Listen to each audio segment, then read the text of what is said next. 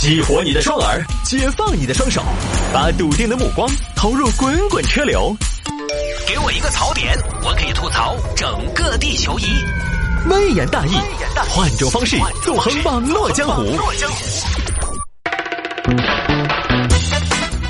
欢迎各位继续回到今天的微言大义。来，我们来看这个啊，怀疑自创舞步被抄袭，组织百人斗殴，十八岁的少女一审获刑八年。你看你这版权意识还挺强，哼！来看吧，这个是发生在广西南宁的一件事情。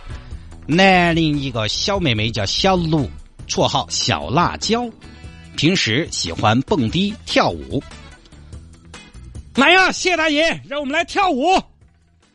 谈恋爱不如跳舞，让自己觉得舒服，是每个人的天赋。很喜欢跳舞，还喜欢研究。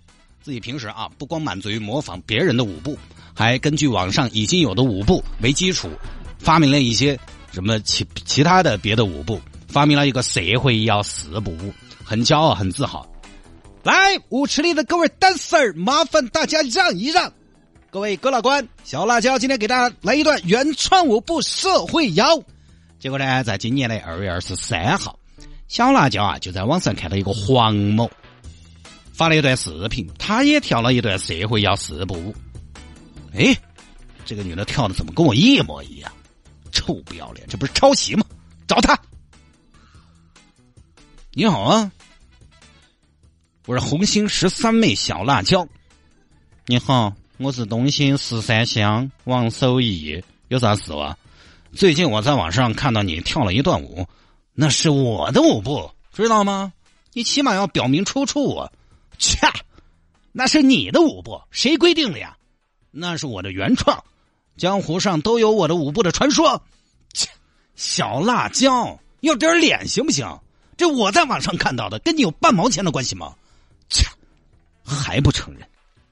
不要脸！我左手右手一个慢动作，你也左手右手一个慢动作，我在摩擦摩擦，你也在摩擦摩擦，我一个魔鬼的步伐，你也一个魔鬼的步伐，这还不是抄袭吗？你嘴挺贱是不是？是不是欠啊？你先问问，我大哥是谁？大哥谁啊？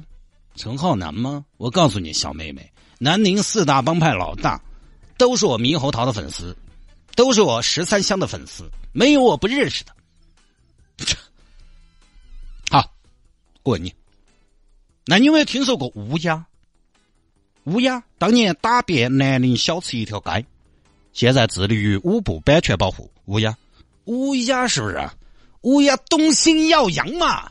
笑话，早就过气了，好不好？江山代有扛把子，当年舵爷算老几啊？哎呦哎呦呦呦，放狠话是不是？这样，我不跟你吵，咱俩约个架怎么样？行啊，我十三香什么时候怕过？时间你说，你定啊？这样吧，二月二十五号后天，后天晚上。好啊，在哪儿啊？永和大桥行不行？好啊，单挑还是群殴啊？单挑，单挑是什么意思？我们出来混，拼的是什么？拼的是人脉呀，拼的是资源呐！把你能带的兄弟都带上，我是不会手下留情的。呸！我十三先是吃素的吗？等着吧。好，这边有假了，大家就要各自准备了，要进 BGM 了。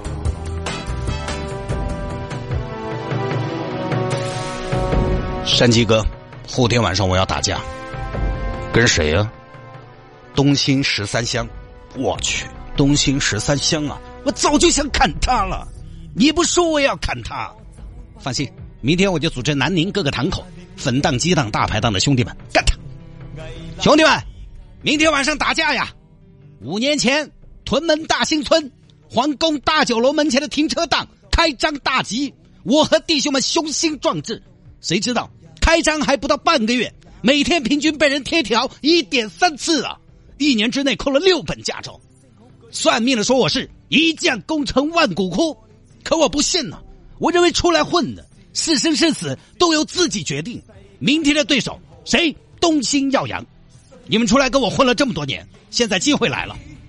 明天一战打出名声的，我封他做铜锣烧的扛把子。哎，三姐哥，我问一下，明天大概打到啥子程度呢？往死里打行不行？这次不要用冷兵器了，兄弟们，一个现代化的社团必须要有火器。我呢，我买了一些魔术弹，先远程攻击嘛。另外，我还准备了甩炮，到时候以甩炮为号冲击对方的方阵。另外，我还有沙子和饮料罐。我们的师爷阿青呢，会指导大家制作简易的爆炸物品，每人两颗，先到先得。明天晚上八点，在育苗中学奶茶店集合。那神奇哥，明天就是纯远程攻击吗？用不用得着带物理攻击的东西？傻强，你跟了我这么多年，你姿势一点没有变聪明。当然要带了。明天刀具、钢管，大家各自挑选镇手的家伙，好不好？总之，兄弟们，明天就一个目标。威武大红星，杀声震南陵。好，另外一边，抄袭的这个小辣椒舞步的黄某也没有示弱。吴阳哥，明天咋个办嘛？你保守估计，你这边能找好多兄弟来嘛？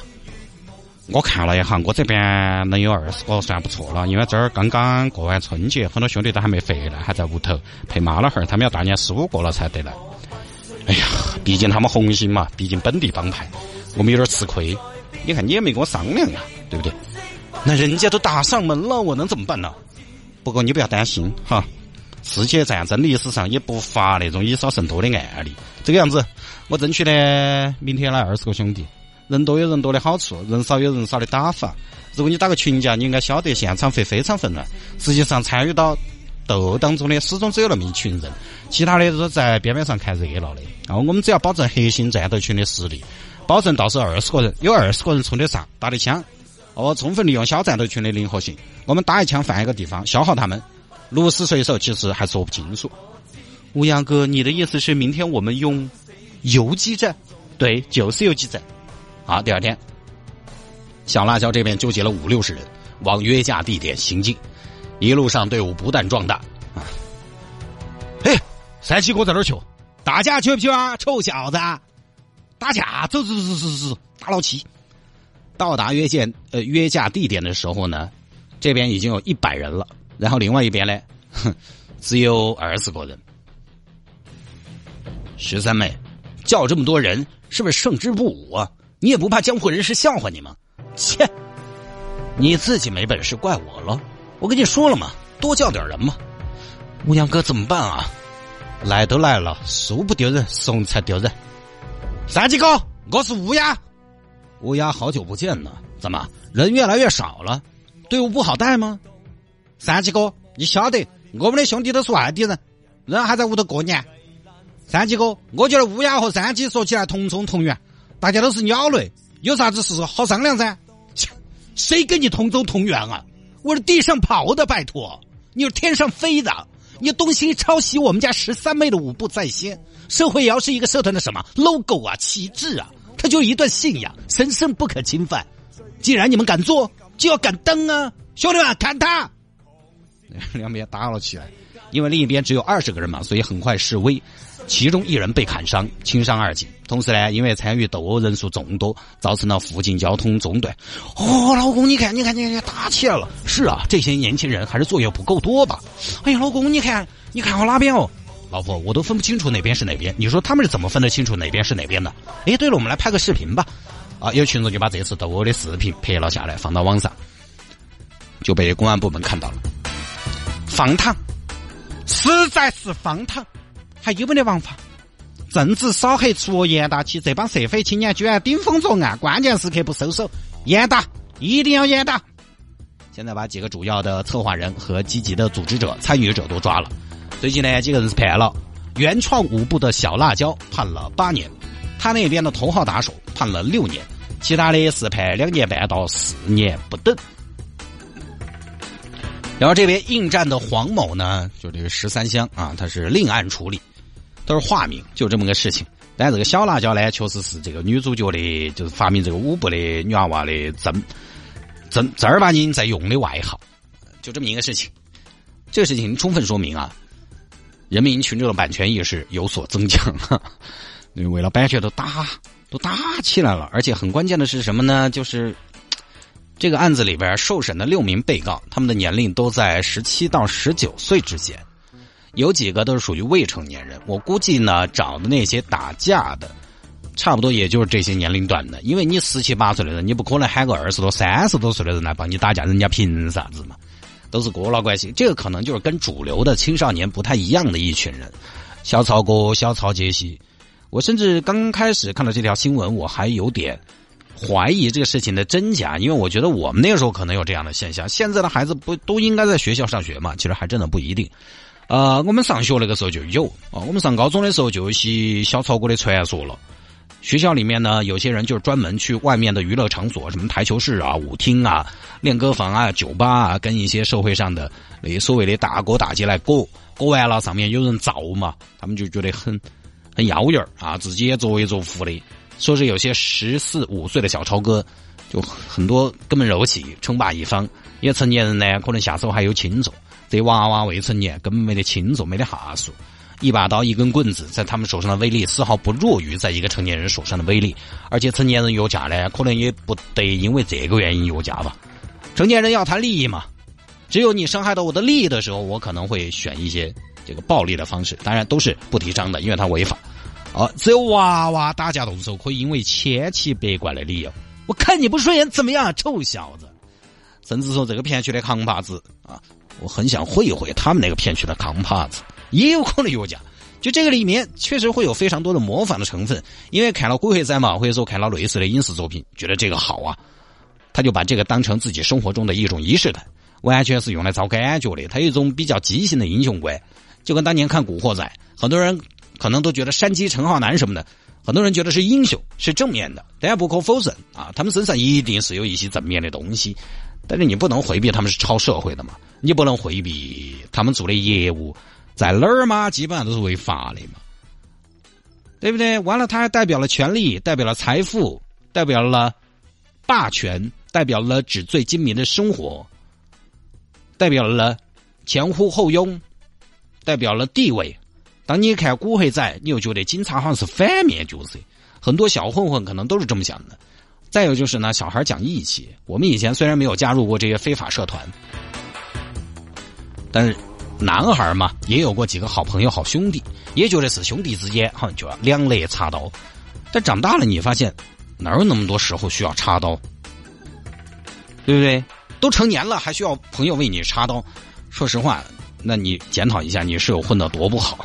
当年那些拜把子的兄弟，有做装修的，嗯，我们那些上高中的时候那些兄弟伙，啊，有做装修的，有做工程的，有做电台的，有当法官的。对了嘛，你做装修嘛，你就把装修做好嘛。你当法官，你就把法官当好就对了，哪有那么多需要插刀的时候呢？你这个怎么插刀嘛？怎么办嘛？你是不是不服我兄弟的判罚啊？拒不执行，信不信老子砍你啊？对，你不服我，你拒不执行，我砍你！这社会的运行机制不是这样的，青少年就特别容易误解。一方面呢，他们崇拜这些东西；另一方面，未成年没有走向社会，我觉得被蛊惑了，他不了解社会的运行机制是怎么样的。他觉得在那样一番逻辑之下，依然有一片天地，依然有一个乾坤，其实没得，没得啥子好大生存空间。所以啊，还是想说一下到学校去的作用吧。学校的功能都不是说教书，它还是有个育人的作用，还有个保护的作用。你在学校里面，起码还受到学校的保护和限制。学校里面也存在一些暴力事件，但是学校里面的暴力事件比社会上还是要好很多。它存在一些校园小帮派、小团体，但是那个程度还比社会上的应该说还是要差一些。